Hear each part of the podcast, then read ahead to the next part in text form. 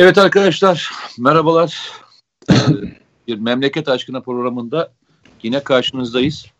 Dün akşam da e, teşekkür ederiz e, bizi takip ettiniz, e, yorumlarınıza destek verdiniz. Güzel bir program oldu dün akşamda. Nedim de e, daha önceki programlarda olduğu gibi biraz daha e, dünkü konunun ana belirleyicisiydi. Çünkü en çok araştırma yaptığı bu konularda yazı yazdı. Geçen günlerde de bahsettik. O yüzden hani bugün biraz e, farklı konulara girmek istiyoruz. Biraz daha farklı konular üzerine konuşmak istiyoruz. Bugün konuştuğumuz konular bitmeyecek. Yani yarın sabah da devam edecek. E, kısa zamanda başka türlü olaylarla karşı karşıya geleceğiz. Bunu biliyoruz. Bugün bahsedelim biraz. E, şunu şuna girmek istiyorum. Yani Türkiye'de öyle bir yere geldik ki e, bu arada arkadaşların hepsinde selam var e, Nedim sana. Selam herkese benden de selam. De gelmeye başlamış arkadaşlar.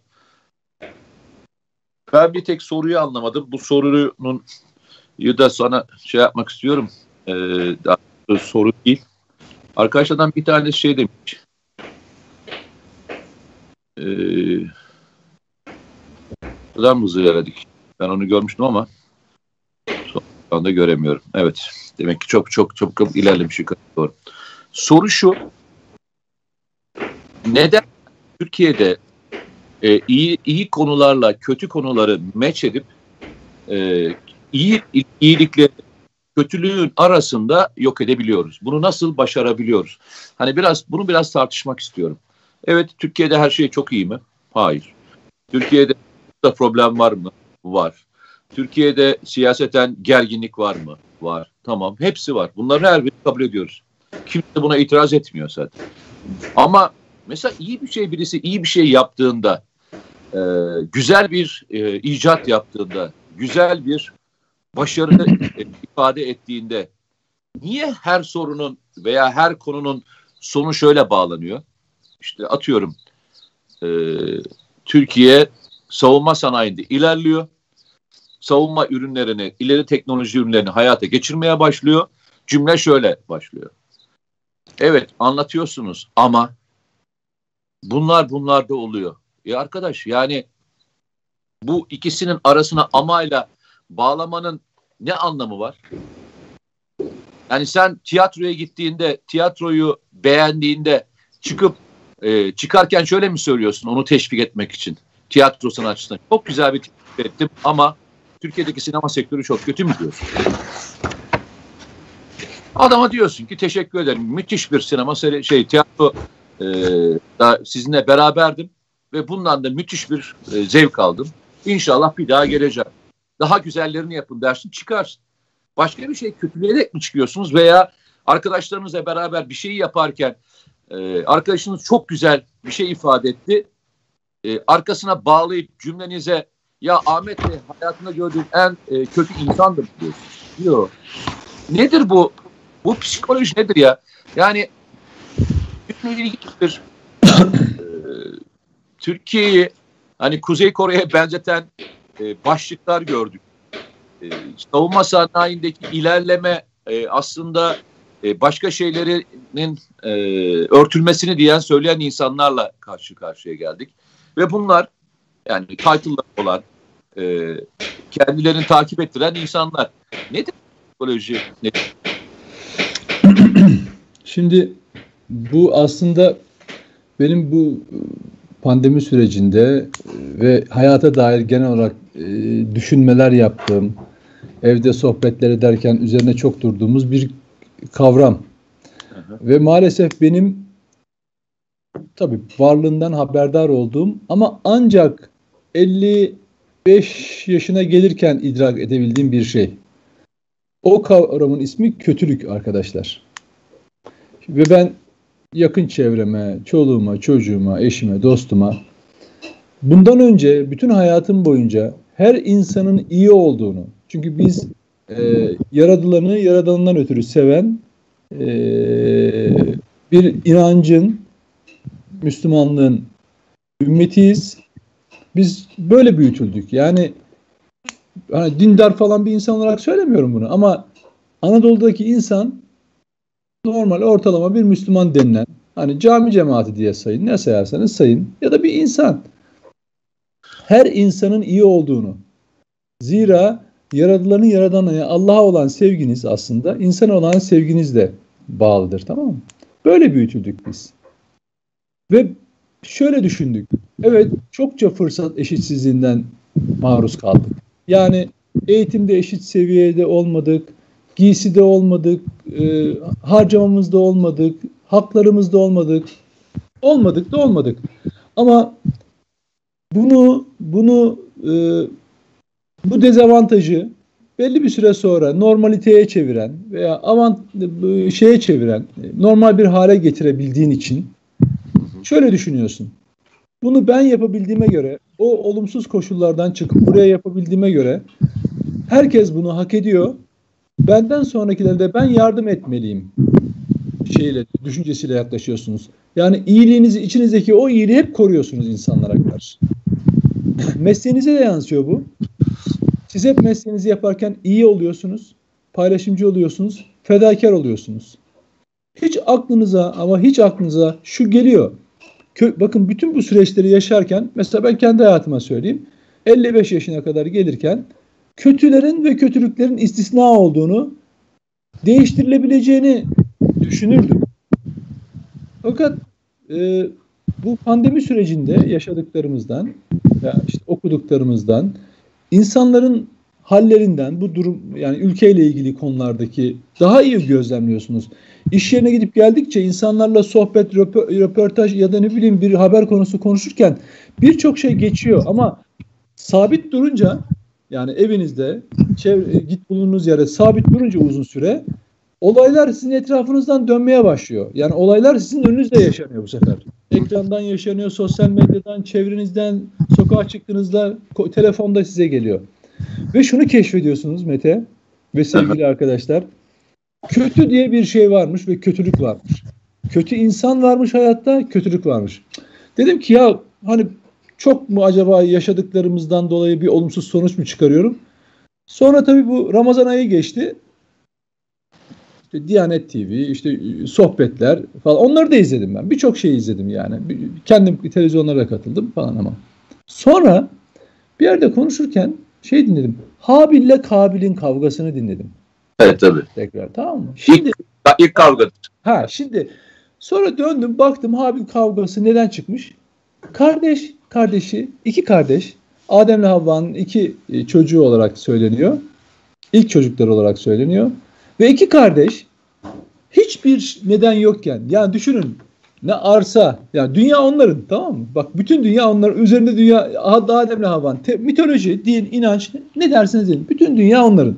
A, Habil'le Kabil. Ee, Kabil Habil'i kıskanıyor abi. Vahşice öldürüyor. Bak kardeş kardeşe bunu yapıyor. Kardeş kardeşe bu kötülüğü yapıyor. Onu gömüyor taşların arasına. Oradan alıyor çıkartıyor başka türlü şeyler. Ha dedim ki ya bir dakika. Bütün kutsal kitaplarda da var bu. Tamam mı? İncil'de, Tevrat'ta falan. Ya bir dakika Nedim dedim ya. Sen 55 yıl bu konuyu anlamamışsın. Geldin bugün anlıyorsun. Habil'le Kabil'in kavgasının aslında bugün de yaşandığını hiç nedensiz bak. Koca dünya onların kardeşim. Yer gök onların ya. İnancımız bu. Peki sebep ne? Yani şu taşı şuradan şuraya mı koydu? Arsasına işte onun arsasına e, işgal mi etti? Evine mi girdi? Bir şeyini mi çaldı? Bir şey de yok. Daha ilk ilk evlatları Adem'le Havva'nın. Sadece duygu ne biliyor musun? Kıskançlık. Kıskançlık. İnsani kıskançlık, insani. Ve anladım ki kötülük de insani bir şeydir. Ve arkadaşlar sizden rica ediyorum benim gibi 55 yaşına gelince bunu idrak etmeyiniz. Dünyada kötü insanlar var. Sizin gibi iyi insanlar varsa kötü insanlar var. Salt kötü bak salt kötü olmak için kötülük yapan insanlar var. Başka türlü düşünemiyor. Yani sen mesela iyi ol, iyilik yap diyorsun. Hayır. Mesela mesela vatansever var. Hain var arkadaşlar. Bak hain var. Gerçekten bu kavramlar sadece kağıt üzerine yazılmış şeyler değil. Dost var, düşman var arkadaşlar. Gerçekten var bunlar. Yani lütfen vaktinizi boşa geçirmeyin. Ben ne diyorsam tamam bu böyledir diye kabul edin. Çünkü bunlar 55 yaşına gelmiş bir adamın ya bugün çocuğuna dahi anlattığı şeyler. Bak evladım sen benim yaptığım hataları yapma. Dost var, düşman var. Sonra döndüm Yunus Emre. Adam ömrünü toplumdaki bu yozlaşmaya, e, dini suistimal edenlere, inancı su o günkü egemen fikir, fikriyatı suistimal edenlere isyan etmiş. Hazreti Mevlana hayatı anlatmak için uğraşmış ya. Yani almış Kur'an'ı tamam mı? Tekrar e, e, mesnevisini yazmış. Yeniden anlatmış. Yani oradaki anlatılanı kendi gözüyle bir daha yaşadığını anlatmış. Neyi anlatmış biliyor musun? İyi ile kötüyü. Yunus Emre iyi ile kötüyü anlatmış kardeşim. Eğri ile doğruyu anlatmış. Bak eğri ile doğruyu anlatmış. Bu şu demek biliyor musunuz? Olgusal olarak hani İngilizlerinde de facto İngi şey e, bunlar var. Yani siz inkar etseniz de ya hayır görmeseniz de bu kardeşiniz de olur. Bakın bu kardeşiniz de olur. Kötü kar yani Kabil ile Habil kardeş değiller miydi? İlk ilk kardeşlerdi dünyaya gelmiş Adem'le Havva'dan. İlk kardeş. Kötülüktür. Bak şimdi mesela bunun ama modern bir çağda yaşıyoruz. Senin bahsettiğin işte Türkiye'de iyi bir şey oluyorken bir anda neden e, kötüleyen insanlar var. Ben üç tane şimdi burada sana okurken şeyi yazdım. Bir, iyi niyetli bilgisizler. Yani mesela bir tane akademisyen çıkıyor Türkiye'deki savunma sanayinin işte e, çok büyük bir başarı olmadığını, Kuzey Kore örneği olduğunu falan söylüyor. Ben buna iyi niyetli bilgisiz, cahil falan diyebilirim. Neden? Şöyle söyleyebilirim. Amerika Birleşik Devletleri, Fransa, İsrail, efendim e, Rusya dahil olmak üzere, Çin dahil olmak üzere, İran dahil olmak üzere bu dünyada güç odağı olmuş bütün ülkelerin en önemli özelliği savunma sanayinde yani kendi yerli savunma sanayini üretmiş olmaları. İki, dünyayı 15-20 kez, 100 kez yok edebilecek atom bombasına sahip olmuş olmaları. Aynı zamanda Amerika Birleşik Devletleri'nin Japonya gibi bir ülkede bu, bu bombayı deneyip yüz binlerce insan, yarım milyona yakın insanı mahvetmiş olmasını göz ardı etmemek gerekiyor. Yani bugün savunma sanayi, savunma sanayi senin dün anlattığın gibi bir sürü yan dalları olan işte savunma sanayi mesela fax, tamam mı? İnternet, savunma sanayinin ürünleridir. Şimdi onlar yan ürünleridir. Çünkü Pentagon'da haberleşme sistemi için bunları kullanmışlar. İlk fax böyle kullanılmış. Sonra bunu kopyalayıp dünyaya yayan Japonlar ama üreten, icat edenler Amerikalılar. Onu yayamıyorlar. E, endüstriyel hale getiremiyorlar. Ama mesela internet. internet tamamen Pentagon'un iç yazışma şeyi, e, yöntemi. Ama daha sonra dünyaya internet olarak yayılıyor. Ha Amerika bunu tekrar bir istihbari amaçla kullanıyor. Tekrar bilgiyi kendine süzüp topluyor. Bugün savaşlar bunu dijital olarak böyle yürüyor. Bir maksat var tabii. Ama teknolojinin doğduğu yer orası. Dolayısıyla sen dün anlattın. Bu e, uçan bir bilgisayar, bunun bir sürü yan faktörü var. E, efendim bunun e, ne diyelim mesela araç e, kaporta üretiminde bile Türkiye'ye çok, çok büyük faydası olacaktır. Şimdi bu iyi niyetli bilgisizler var. İki etki ajanları var mesela. Etki ajanları şöyle. Rakip ülke yani emperyalistlerin uşağı olmuş. Buna akademisyen, gazeteci, bilim adamı, din adamı kılıklı olabilir. Hiç fark etmez. Oyuncu, aktör, aktör. Çünkü Etki ajanını emperyalistler kullanırlar. Bu adamlar onların sözcüleridir. Onlar bunu kötülerler. Sizin yaptığınız herhangi bir şeyi gelişmeyi kötülerler. Siyasetçi yani işte, İHA'ların ilk çıktığı zaman hatırlıyor musun? İşte İHA'lar e, şeyden kaldırılsın, üreticisinden kaldırılsın diye bir tane milletvekili vardı. Bunlar pikniğe giden e, insanları öldürüyorlar falan diye basın toplantısı yapmış. Etki ajanı hiç hiç tartışmasız. Bak bunlar hepsi var olan şeyler arkadaşlar. Hiçbir şey üretmiyorum. Gelin hepsi üzerine ben size ciltler dolusu şey çıkartırım, döküman çıkartırım.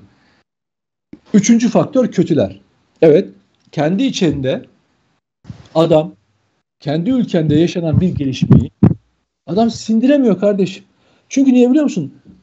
Emperyalist ağları ya da eğitimi itibariyle uşaklık ettiklerini o kadar yüceltmeye alışmış ki kendi ülkesini aşağılamaya o kadar alışmış şey benliğini kaybetmiş ki kendini ancak kendisini kendi uşaklığını yanında beraber yaşadığı insanları da aynı çizgiye çekerek kendisi gibi uşaklaşmış olarak görmek suretiyle ancak rahat edebiliyor. Yani şöyle düşün. Şöyle düşün. Amerika'nın uşağı olmuş bir tane aydınımsı bir yazar düşün mesela tamam mı? Adam sürekli Türkiye'yi aşağılamış. Her yerde aşağılamış. Bakıyor hiç ummadığı adamlar bir şeyler yapıyor ya. Havada, yerde, karada, denizin altında işler yapıyorlar falan. Ne yapacak? Ya benim bu aşağıladığım adamlar, bu batılılar gibi adamlar neler yapıyorlar? Ne yapabilir? Ya bundan bir şey olmaz. Öyle olmaz mı? Şöyle olur. Bundan hiçbir yere varamazsınız. Şöyle yapmanız lazım falan filan. Tamam mı? Bu tamamen bu şekilde gelişiyor. Ve bu kötülük böyle bir şey ki bir süre sonra artık e, davranış e, kişiliğe dönüşüyor ve ülkeni her yerde kötülemeye başlıyorsun. Batılılar senin o hani hep gözün yukarıda olan o Batılılar da seni ülkeni kötülediğin için seni alıyorlar, ödüllendiriyorlar. Ülkeni kötülediğin için hani Hrant Dink ne diyor? Diyor ki ya ben gittim diyor Almanya'da konuşma yapıyorum diyor. İşte Merkel gelmiş diyor, o gelmiş, bu gelmiş diyor. Ben diyor konuşmamı yaptım diyor. Beni alkışlıyorlar diyor. Öpmeye başladılar diyor. Düşündüm ya diyor bu emperyalist ülkeler diyor beni öpmeye başladığına göre bunlar diyor. Ya ben ülkemi kötüleyecek bir şey mi yaptım? Bak işte budur biliyor musun? Ayılırsın bir anda. Ama bazıları var ki ayılma değil bırak tersine milleti uyutmaya çalışıyor. Akademik titrini, gazeteci titrini, efendim e, siyasetçi ünvanını kullanıp eski askermiş onu kullanıp topluma etki ajanlığı yapmaya çalışıyor. Bitirdin mi? Evet.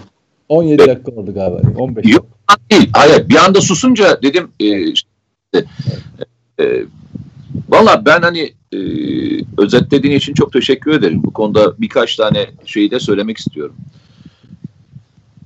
Şimdi geçen gün de örnek verdim. Bu örneği burada da vermek isterim. Her tarafı da vereceğim bu örneği. Şimdi Amerika Birleşik Devletleri dünyada en çok savaş çıkartan ülke değil mi?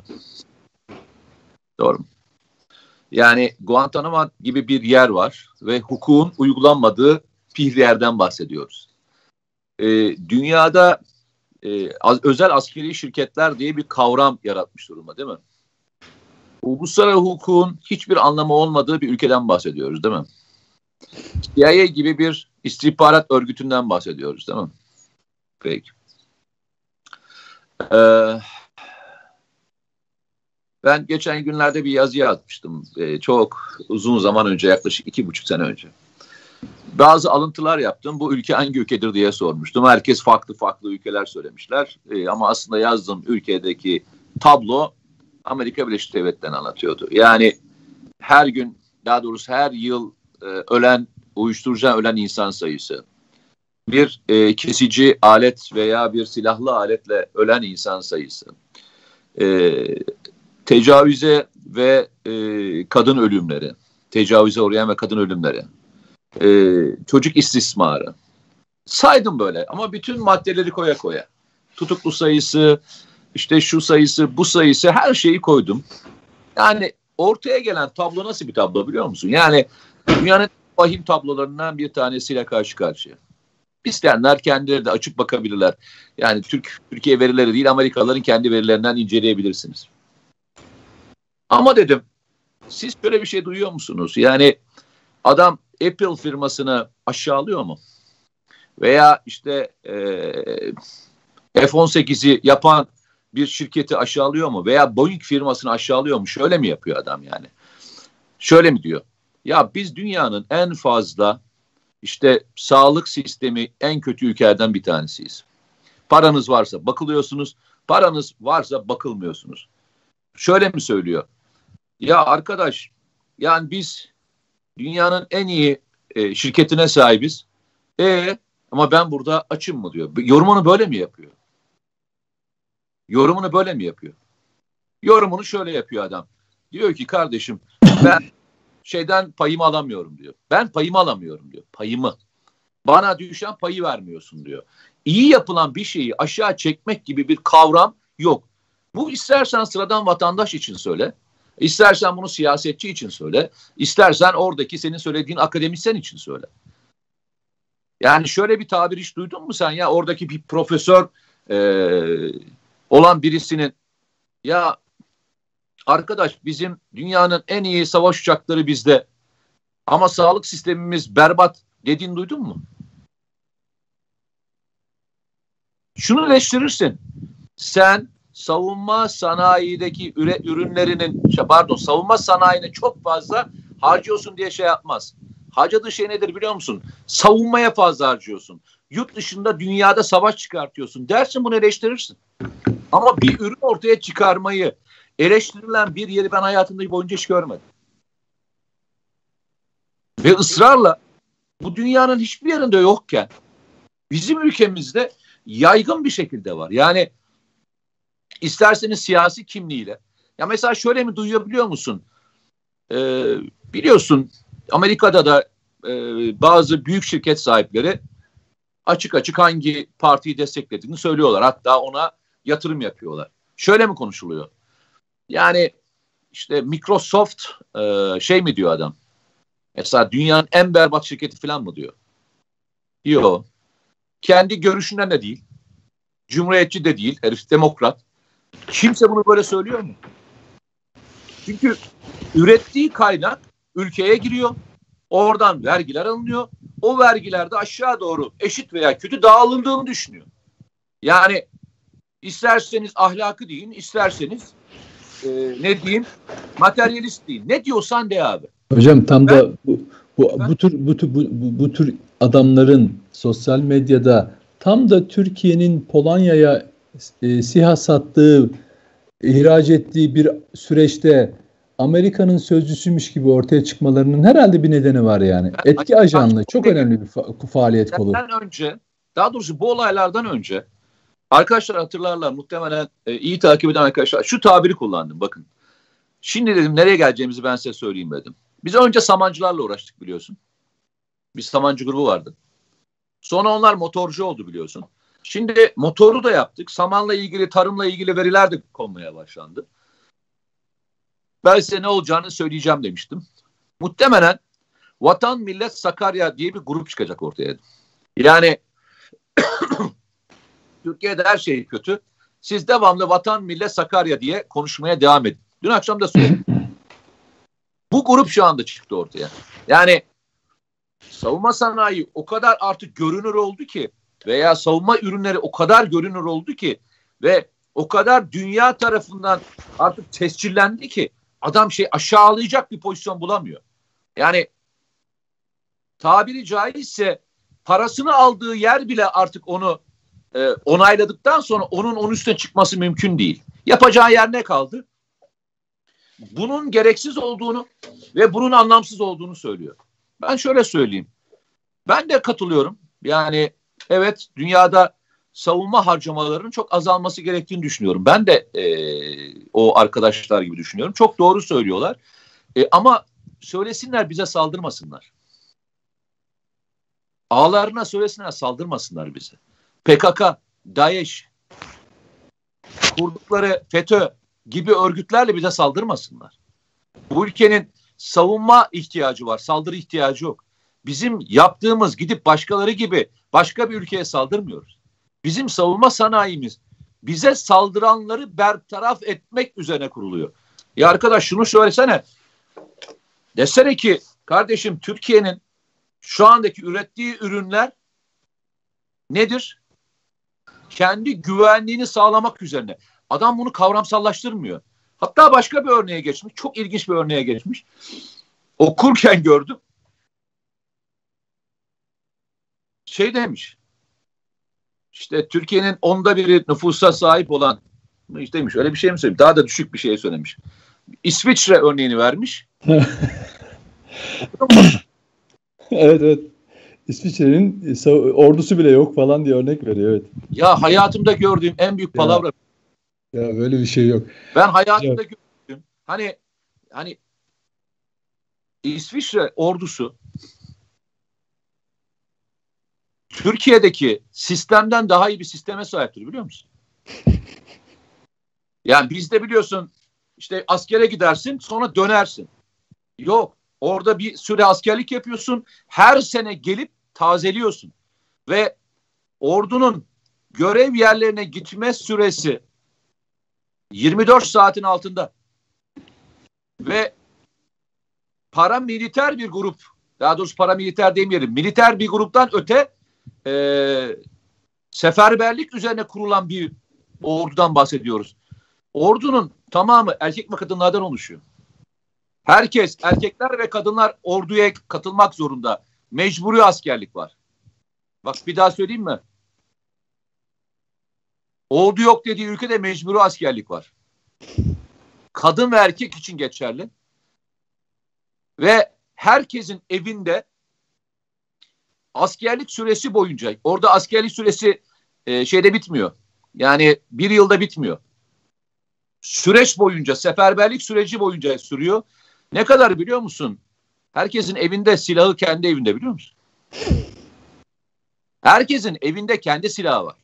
Roket atarı, makineli tüfeği, tüfeği. Geçiyorum abi. Ülkenin neredeyse yarısına yakını yer altında bir nükleer saldırıya uğrarsa korunmak üzere teşkilatlanmış durumda. Davos'un yarısı, aşağısının yarısı ülke bir saldırıya uğrarsa diye yeraltı şehri şeklinde hazırlanmış durumda. Türkiye'de önemli bir savaş olursa, bir savaş olursa düşmanın eline geçmemesiyle ilgili köprüler ve diğerleriyle ilgili imha planları hazırlanır. Bak imha planları hazırlanır. İsviçre'de sistem nasıl biliyor musun? Önemli tesislerin tesislerdeki bulunan yerlerde tarif kalıp döşeli bekliyor. Bizde planlar hazırlanmıştır. Adamlar da döşeli bekliyor. Her evin altı, her evin altı bir nükleer saldırıya 3 ay dayanacak kadar yapılmak zorunda. 3 ay. İsviçre'de şey derler. Evin üstünün maliyeti altından daha ucuzdur derler. Yani o sığınaktan daha ucuzdur derler. Şimdi bana neyi anlatıyorsun kardeşler ya? Bu ülke yani adamlar savunma sanayinde önemli ürünler üreten bir ülkeden bahsediyoruz. O Oalikon dediğimiz sistemin sahibi orası. Ne anlatıyorsun kardeş ya? Ama işte ee, yani şey söylüyor. Neyse. Kuzey Kore dünyanın en uça e, iyi uçağını yapıyormuş. Va ya ben Kuzey Kore'nin en iyi uçağı yaptığını bilmiyordum mesela. Hakikaten ben yani. öğrenmiş oldum.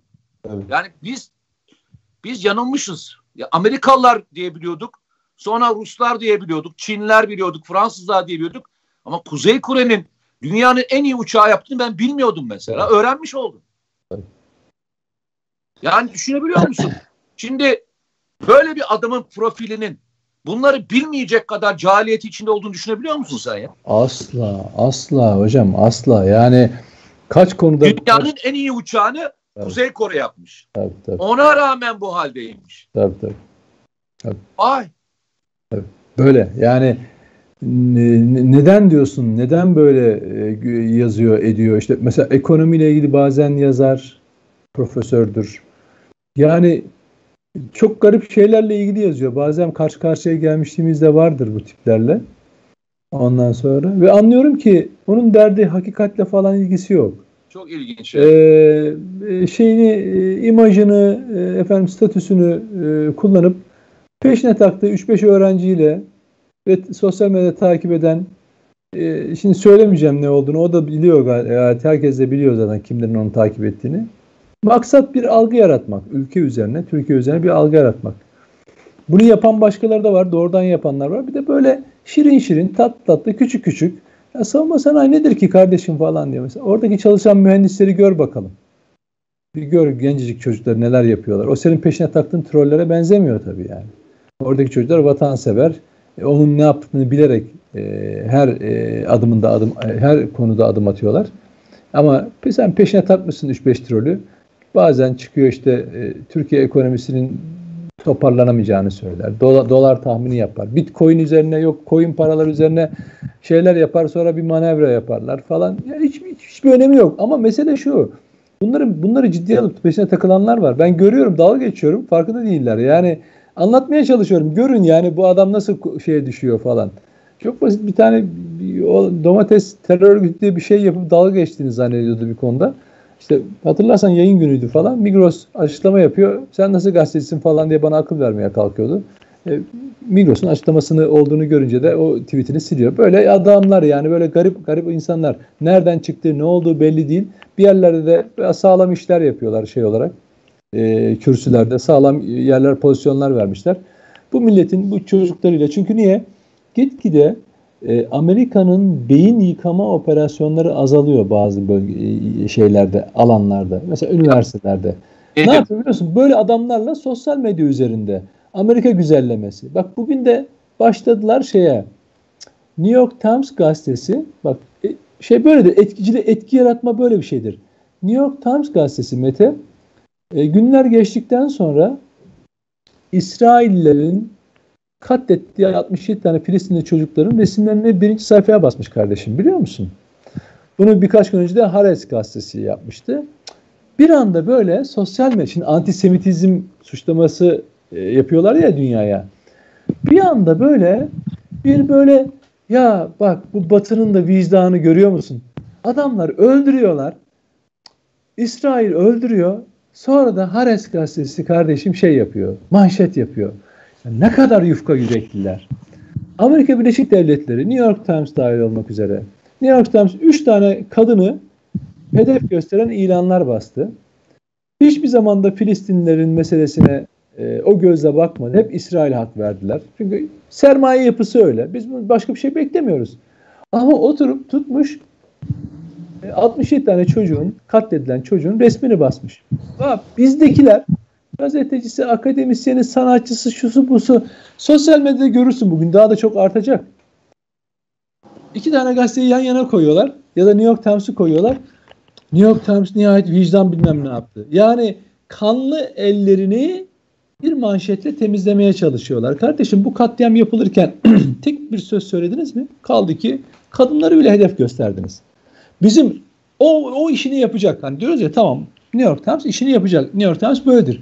Irak Savaşı sırasında da yalanlarla milyonlarca insanın katne sebebimiz sonra ya yanlış yaptık özür dileriz falan filan gibi böyle şeylere geçtiler. Bir, bir temizlik operasyonu yapıyorlar. İlginç olan bunu bu bakışla Türkiye'de paylaşanları bugün not et abi. Alt alta yaz. New York Times işte çocukları nihayet şey gördü falan ya da çocukları gördü vicdan bilmem nesi falan. Ya ben de şöyle yazdım. 200'lüsünüz be kardeşim. 200'lüsünüz. Bu ne demek biliyor musun? 67 tane çocuğu katlettik. Biz de işbirliği yaptık. Bu bundan sonrakilerin deva şey başlangıcıdır demektir. Çünkü nasıl olsa bundan sonra da bir 100 tane çocuk öldürdüklerinde yine manşet yapacaklar. Böyle mi? Yani işte etki ajanlığı budur biliyor musun? Eğer Amerika'nın basınının tutumunu bu ne, böyle eleştirmiyorsan bir de oturup güzelliyorsan bu ülkedeki sen Amerikan etki ajanısın. İsrail etki ajanısın kardeşim. Ve zaten hiç şaşırtmıyorlar. Bakıyorum ünvanlarına, yaptıkları işlere, bağlantılarına hiç şaşırmıyorum kardeşim. Ben şundan, ben şu şunun derdindeyim biraz da. Allah korusun Türkiye böyle bir haksızlığa tecavüze uğrarsa, saldırıya uğrarsa, işgale uğrarsa hani o dünyanın Avrupa'nın falan filan diyelim ki hani bir faraziye o basını falan ne olacak biliyor musun? İnsanlarımız katledilecek birileri bir kötülük yapacak sonra da resimlerini basacak falan filan ama amacına ulaşmış olacak. Bak Türk milletini Allah korusun. Allah Türk milletini korusun. Bu Hani İslami şey yapıyorlar. Ee, İslami terör falan diye böyle bir takım kavramlar yapıyor. Bugün dünyaya dünyaya bu kötülüğü yapan İsrail'in Yahudi, Siyonizmi ve Hristiyan kötülüğüdür kardeşim. Hiç tartışmasız. Bu son saldırıları çok net göstermiştir. Bu antisemitizm falan değildir asla. Adamlar kendileri bunu açık açık söylüyorlar. Dolayısıyla Allah Türk milletini korusun. Batının eline inisiyatifine düşürmesin kardeş. Bak düşürmesin. Yaşarız yaşamayız. Görürüz görmeyiz o günleri. Ama biz ölmeden bu olmaz. Ama ben şunu söyleyeyim gelecek kuşaklara aman ha dikkat edin. Batıyı güzelleyen, batıcı olanlara, NATO'cu olanlara, FETÖ'cüleri zaten şey koyuyoruz. Ee, aman ha prim vermeyin kardeşim. Çünkü bunlar sizin ülkenizi işgal ettirecekler kardeşim. Bu toprakları kullandıracaklar kardeşim. Senin Mehmetçiğini asker olarak kullanmak istiyorlar. Ona kullandıracaklar. Senin savunma neden Böyle bir? Tabii, tabii, bir, tabii. İsrail, İsrail gidiyor PKK'lara orada e, lojistik sağlıyor. Amerika gidiyor silahını veriyor. Benim Mehmetçiğim şehit oluyor. Var mı bununla ilgili bir öz eleştirileri? Yok. Ama İsrail 67 tane Filistinli çocuğu katletmiş. 200'den fazla sivili. Manşet yapmış. Benim etki ajanlarım bu ülkedeki görülmediklerini zannediyorlar. Bir Amerikan güzellemesi, bir Amerikan basını güzellemesi. Alın size özgür Amerikan basını kardeşim. Şimdi çok güzel e, mevzuya biraz daha derinleştirelim isterim, derine girelim isterim. Çok ilginçtir. Demin e, çok güzel bir mevzudan bahsettin. E, şimdi hatırla bu olaylar yaşanıyor. Birçok e, konu yaşanıyor. Yani geçmişte de birçok konularda e, farklı şeyler söyleyenler oluyor. İşte gördüğümüz olaylar e, görüyorsunuz. Mesela çok ilginçtir Nedim. Sen de fark ediyorsundur. Normalde bu tür pozisyonlarda olanlar ne kadar yanıltıcı, manipülasyon, yanlış bilgi ve diğer olayları icra etseler de icra etseler de sonuçta pozisyonlarını hiç kaybetmiyorlar farkında mısın? Güç. Bulundukları, bulundukları makamları bak Tabii. bulundukları makamları hiç e, bozmuyorlar. Hatta şöyle söyleyeyim sana. Mesela bunlara şunu soran da olmuyor. Arkadaş yani bu kadar yanlış ve manipülatif bilgi ver, ver, veriyorsunuz veya başka şeyler yapıyorsunuz. Hani nasıl bu mevkilerde bulunabiliyorsunuz diye sormuyorlar. Ama mesela ilginçtir. Mesela Allah göstermesin. Sen ben herhangi bir konuda bir en ufak bir yanlışımız olsun. Lincin e, başlangıcı nasıl oluyor? Seni orada bulundurmayacak, hatta sokağa çıkartmayacak hale getiriyorlar. Sen de zaman zaman bahsediyorsun, ben de zaman zaman bahsediyorum. Linç kültürünün, Türkiye'deki linç kültürünün en önemli unsurlarından bir tanesi kimler linçe uğruyorlar bir bakmalarını tavsiye ederim. Ve neden bazılarına bu kadar yanlış yapma toleransı nasıl verildi? Ve hiç kimse bununla ilgili de bir soru sorma ihtiyacı ve gayreti de hissetmez. Bu acaba yani bizim kolay adam satma, kolay adam harcama, e, adamın arkasına durmama e, güdümüzden mi kaynaklanıyor Nedim? Şimdi iki şey söyleyeyim. E, e, bu bahsettiğin boyutu var. Ama asıl önemlisi ne biliyor musun? Bu linç bahsettiğimiz konu dün e, programda da adı geçti. Psikolojik savaş konusunda etkin olmamamızdan. Bak etkin olmamamızdan. Dün program sırasında sizinle arada paylaştığım konular vardı. Ee, bak adam Amerika, İsrail, Filistin'de yaptığı zulüm ortada. Kimin kimi desteklediği ortada. Ama manşet yapıyor bir anda atlıyor. Senin içerideki ajanlar devreye girip bak ya New York Times'da işte falan diyor. Tamam Hiç kimse ya üç tane kadını hem de mankenlik yapan o ülkede etkili insanları hedef gösterdiniz diye sorgulamıyor bile. Yani hiç. Mesela aynı yayın sırasında hatırlarsan örnek gösterdim. Türkiye ile ilgili işte neredeyse narko Türkiye, uyuşturucu trafiği olan ülke noktasına getirmek istiyorlar. Bak şimdi sana bir tane ama Alman Deutsche Welle bak. Deutsche Welle'nin haberini okuyorum. Dün akşam dün paylaşmışlar. Aa, Türkiye'den yardım geldiğini hatırlamıyorum. ABD'de uyuşturucudan aranan petrol bakanı hükümete çok güçlü Türkiye'yi 4-5 kez e, hükümete çok güçlü, hükümette çok güçlü e, Türkiye'yi 4-5 kez ziyaret etti. Sedat Peker'in uyuşturucu iddialarını Venezuela gazeteci Porto Deniz'e sorduk diyor. Bak işte. Etki ajanlığı bu biliyor musun? Bak sen ülkeni dün size örnek de verdim yayın arasında. Amerika tarafından fonlanan internet siteleri Türkiye bir uyuşturucu ülkesidir şeyini örneklerini verdim. Dün akşam biz yayındayken paylaştılar. İşte ülkücülerle bilmem Türk Türkler falan filan böyle bir şey yaratmaya çalışıyorlar. Sen yani biz Türkiye ülkesini operasyon alanına çevirmişiz. Hocam yıllarca bak yıllarca Taksim'in göbeğinde, Beyoğlu'nda her kitapçıya gitseniz, bugün var mıdır yine bilmiyorum. PKK elebaşının kitapları satılıyordu be kardeşim. Biz yayın yapıyoruz Taksim'den. Gidiyorsun 50 metre ileride kitapçıdan. PKK'nın örgüt bildirilerini alıyoruz ya.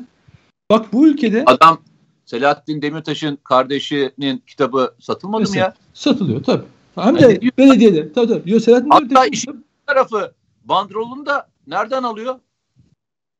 Kültür Bakanlığı'ndan. Tabii. Tabii tabii. Bak, ya. sen ülkeni sen ülkeni operasyon alanına çevirmişsin. Kontrol edemiyorsun. Gidin yani şöyle düşün. Gidin bakalım Almanya devletiyle ilgili öyle bir şeyler yapın Almanya'da. Almanya Almanya kendi ülkesinin içindeki uyuşturucu trafiğini görüyor. Kontrollü ne yapıyor mesela diyor ki PKK her işte Europol mesela Avrupa genelinde yüzde bir buçuk milyar dolarlık uyuşturucu sevkiyatı yaptığını biliyor. Nereden biliyor? Gözlemliyorlar. Kontrollü sevkiyat yapılıyor çünkü.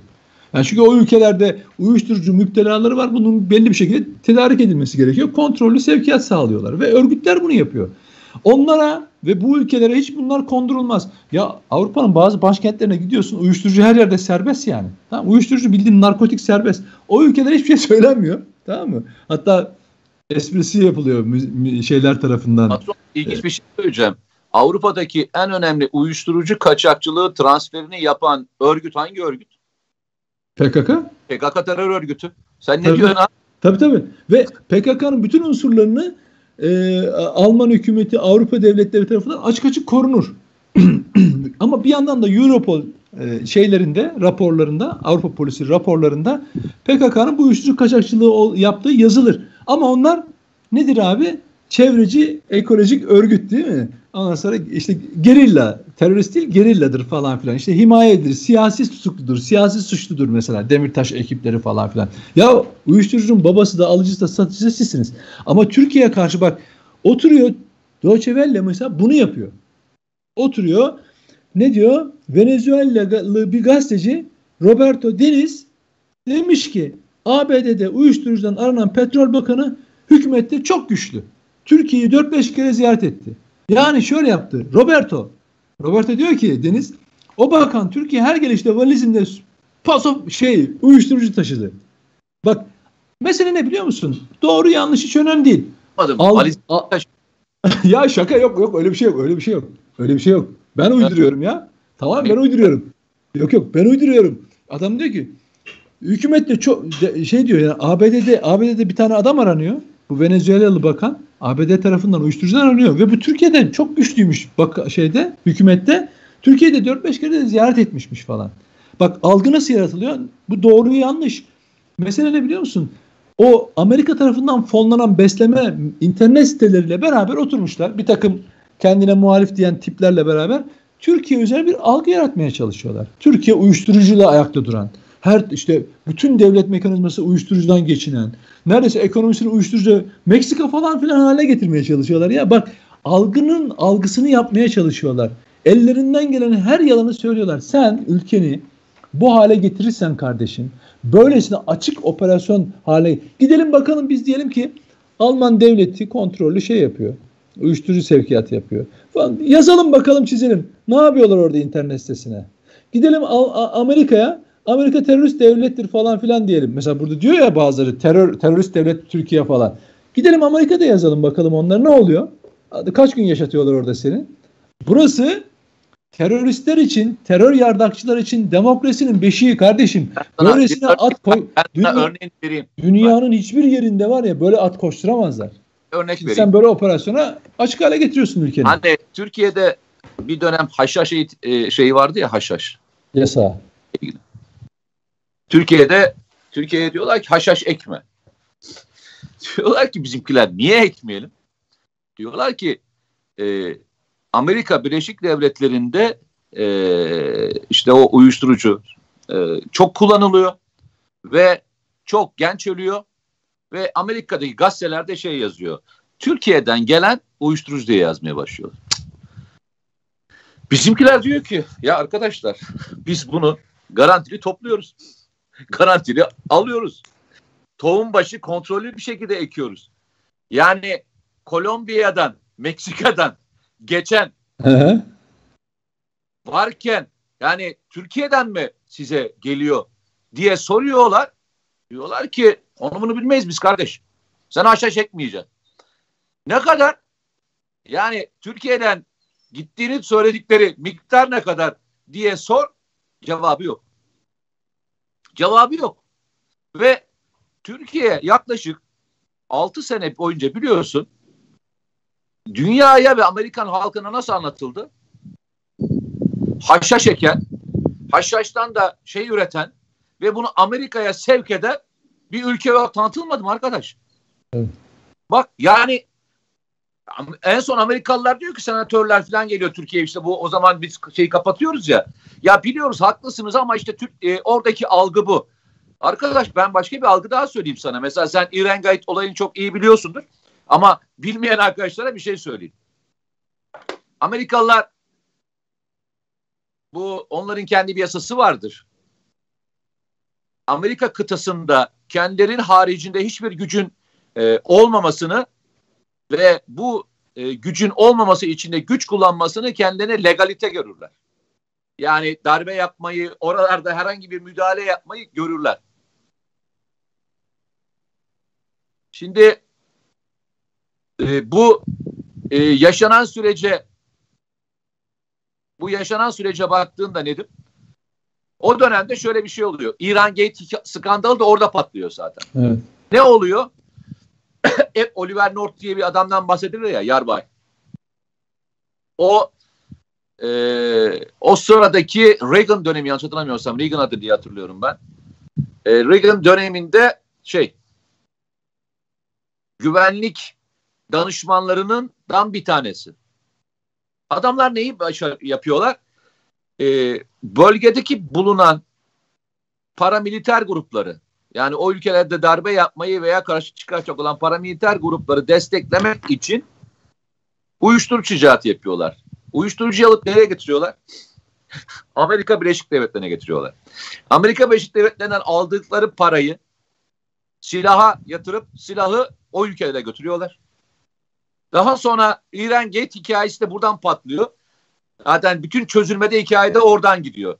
İran'a silah satarken İsrail'e gidiyorlar. İsrail'den alıyorlar. İsrail'in aldığı halkları değiştiriyorlar, götürüyorlar. Yani bir ülkenin yapamayacağı, sana şöyle söyleyeyim, yapamayacağı ne kadar rezillik varsa hepsini yapıyorlar. Uyuşturucu kaçakçılığı, darbe yapmak, silahlı grupları yapmak, insan kaçırmak. O sırada bu işin başında olan adamlardan bir tanesi daha var. Kim biliyor musun? Panama'da Ortega diye bir adam var. O sırada Ortega başkan değil. Ortega o sırada bu transferlerin merkezinde yer alan bir general. Yani bu bütün uyuşturucu trafiğinin içerisinde yer alan bir adam tamam mı? Ortega daha sonra darbe yapıyor biliyorsun. Panama'nın başkanı oluyor. Buraya kadar da bir sorun yok. Darbesine de bir sorun yok. Ortega ne zaman Panama kanalının millileştirilmesiyle ilgili bir karar alıyor. Ortega'yı Amerikalılar kaçırıp nereye getiriyorlar abi? Hatırlıyor musun? Amerika Birleşik Devletleri'ne. Getirdikleri suç ne biliyor musun? Uyuşturucu kaçakçılığı. Şimdi yani bu arada bu İran Geç skandalı sırasında Oliver North dahil olmak üzere sana şöyle anlatayım. Ceza alan daha doğrusu ceza değil de kısıtlı cezalar verilen kişiler var. Ve bunların cezasının tamamını Baba Bush seçimi kazandığında iptal ediyor. Hepsini. Affediyor. Başkanlık yetkisi kullanarak. Yetmiyor. Oliver North zaten ceza bile almıyor. Oliver North ceza bile almıyor. Kime neyin hesabını soracaksınız da ki siz kime akıl vereceksiniz de Türkiye'yi narko bir ülke ilan edeceksiniz? Ha? Yani çok ilginç. İlginç bir dünyada yaşıyoruz. İlginç bir toplumdan geçiyoruz. İlginç bir düzenden geçiyoruz. İlginç bir dünyadan geçiyoruz. Ve hani ne kadar ilginçlik varsa bizim dönemimize mi denk geldi kardeşim ben de bilmiyorum ama Allah herkese sabır, akıl ve e, ruh halinin e, sağlığını korumayı nasip etsin. Çünkü bu kadar saçmalığın olduğu bir düzende insan zaman zaman e, şeyini kaybediyor. Sakinliğini falan kaybedecek noktalara geliyor. Arkadaşlar benim size söyleyeceğim sözüm son sözüm de olsun. Ülkenizi sevin. İyilerle kötüleri birbirinden ayırın. Siyaset ötesi konularda kavga etmeyin. Siyaset ötesi konularda kavga etmeyin. Siyasetin yapılabileceği alanlar çok fazlasıyla var. Siyasetin ötesine geçmiş başarı hikayeleri var. Bunun A partisi, B partisi yok. Hepsi bu ülke için yapılıyor, bu ülke için kazanç. Bu tuzağa düşmeyin ve bu tuzağa düşürmeye çalışanlara müsaade etmeyin. Yapanın yanında olun, yapmayanın da sorgulayın arkadaşlar. Benim size söyleyeceğim, kardeşiniz de yaşın küçükse kardeşiniz olarak, yaşın büyükse abiniz olarak size tek tavsiyem bu. Nedim sen de istersen bir söyle ve bitirelim. Ben e, şunu söylemek istiyorum. Bu programın başı öyle geldi. Sen diyorsun hani bize mi denk geldi? E, bize denk gelen şey dijital şey e, teknoloji kaçınılmaz sonuç. Ama teknolojide bildiğin gibi e, süreci yönetebilenler galip çıkıyor. Çünkü bu bir savaş. E, dünya ülkeleri, büyük süper güçler artık teknoloji üzerinden birbirine saldırıyor. Medya üzerinden, sosyal medya üzerinden saldırıyor. Şöyle düşünün. Aklınıza gelir miydi 45. Amerikan e, başkanının sosyal medya hesaplarının yine Amerikan şirketleri tarafından e, sansürleneceğini, engelleneceğini ve buharlaştırılacağını yani yok edileceği aklınıza gelir miydi?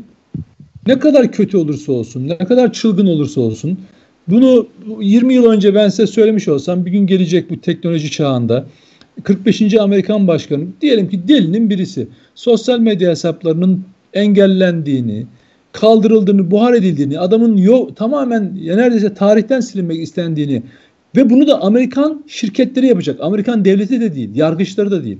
Amerikan şirketleri orada toplanan yönetim kurulu yapacak desem inanır mıydınız? Asla inanmazdınız. Bu hatta iki yıl önce söylesem yine inanmazdınız. Ya ne olursa olsun tamam yaptı bir çılgınlık, delilik, yanlıştı, doğruydu yaptıkları, söyledikleri, yazdıkları ama hesabında kalır. Bugün herkese küfür edenlerin, teröristlerin bile hesapları ayakta duruyorken, Facebook'ta, Twitter'da duruyorken ama Amerika 45. Amerikan başkanının hiçbir sosyal hesabı yok ve bunu yok eden Amerika Birleşik Devletleri'nin bizatihi kendisi. Şimdi karşımızda teknolojiyle dijital bir dünya var ve bu süreci yönetmeniz gerekiyor. Onun için örnek verdim. Öyle gazete basmasına, gazete çıkarmasına gerek yok. Bir internet sitesi açıyorsun, bir YouTube kanalı açıyorsun. Bir ülke içinde, herhangi bir ülke içinde dengeleri değiştirebiliyorsun. Bunu daha önce İran'la ilgili ben bir yazı yazmıştım. İran İran'da rejimi nasıl devirmeliyiz diye Amerikalılar bir rapor yazmışlardı. Ben bunu anlatmıştım. Adam diyor ki yani içeriden bilmem şununla uğraşmakta falan değil diyor. Yani işte orada diyor desteklediğimiz şu radyolar var diyor. YouTuber'lar var diyor. Şunlar diyor. Bunlar diyor zaten toplumda kutuplaşma var diyor. Onu biz diyor tetiklediğimiz zaman şu sonuca varırız. Adam açık açık yazıyor bunu. Şimdi bunu burada uyguluyor.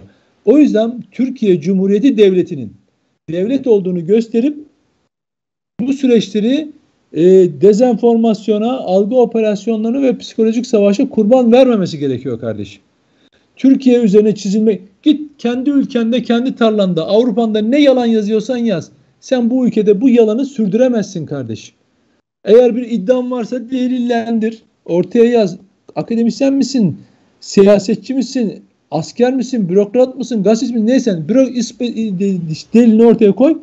Burada hukuktan gereğini yapmasını bekle. Ama oturup bu psikolojik savaşa izin vermemesi gerekiyor Türkiye'nin. Yoksa çok daha fazla dramatik durumlarla karşılaşacağız. Yani şöyle düşünebiliyor musunuz?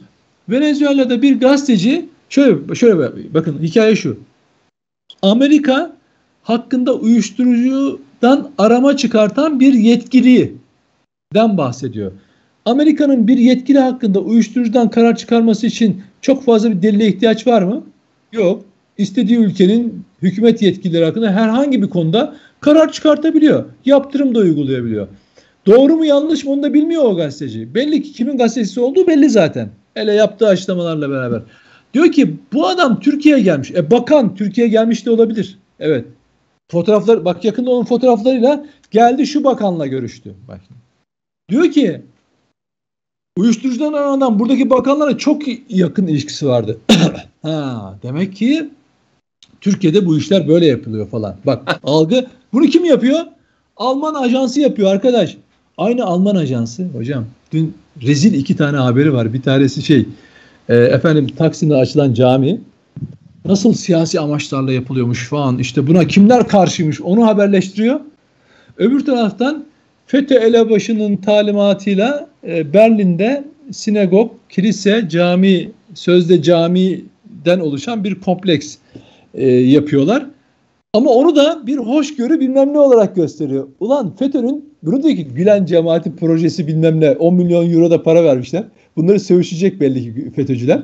Ondan sonra ve bunu nasıl övüyor biliyor musun? Ya diyor ki 10 milyon euro bir şey değil ki adamların basıyor karşılıksız para istediği kadar basar bunlar. Dolar da basar da basarsın. Ama oturmuşlar bir tane bir tuhaf bıyıklı bir adamla bir FETÖ'cü gitmiş orada el ele tutuşuyor. Ya bırakın FETÖ'cüler oraya zaten gitmezler. Adı ortaya çıkacak diye kendini kendini teşhir edeceği için. Allah aşkına hangi Hristiyan gider de orada e, ibadetini yapar? Hangi Yahudi gidecek orada sinagogda ibadetini yapacak? Yine tiyatroyu birkaç kişi oynayacaksınız ama mesele ne biliyor musun? Mesele algı oluşturmak. İşte o Alman kanalı Türkiye'de İstanbul'da Allah'ın hak gibi cami yapıyorsun. 120 yıllık, 150 yıllık proje orada Osmanlı'dan beri yapılmak istenen projeyi yapıyorsun. Bu diyor siyasi nasıl bir amacı var bunun arkasında diyor. Ama öbürkü hiç siyasi amacı yok Mete. Hoşgörü timsali bir kompleks. Ya hocam e, bak bak diyorsun ya bu utanmaz emperyalist ülkeler ister Almanya ister İngiltere ister efendim Rusya ister beni hiç fark etmiyor Amerika'sı. Ya arkadaş bu kadar mı utanmaz olursunuz ya? Ya bu kadar mı medyasıyla, siyasetçide bu kadar mı alçakça ve iftirayla bir ülkeye saldırırsınız ya? Ya kardeşim Türklerden bu kadar mı korkuyorsunuz siz ya? Lan korkun be diyeyim, korkun diyeyim yani. Eyvallah. Arkadaşlar çarşamba günü inşallah e, yine e, bir arada oluruz. E, sağlıkla, afiyetle kalın. E, sanırım son yasaklı günleri geçiriyoruz. E, 1 Haziran'dan itibaren e, yasaklar kalkar. Akşamleyin ve e, hafta sonları daha e, serbest bir şey yaparız. Lütfen ne olursa olsun pazartesi günü şey ayın biri salıya denk geliyor galiba hatırlamıyorsam. Lütfen e, kontrolünüzü kaybetmeyin. Lütfen maske, mesafe ve temizlik kurallarını lütfen e, riayet edelim. Ve e, ne kadar değerli olduğunuzu, bizim için ne kadar değerli olduğunuzu da unutmayın. Allah'a emanet olun. Görüşürüz.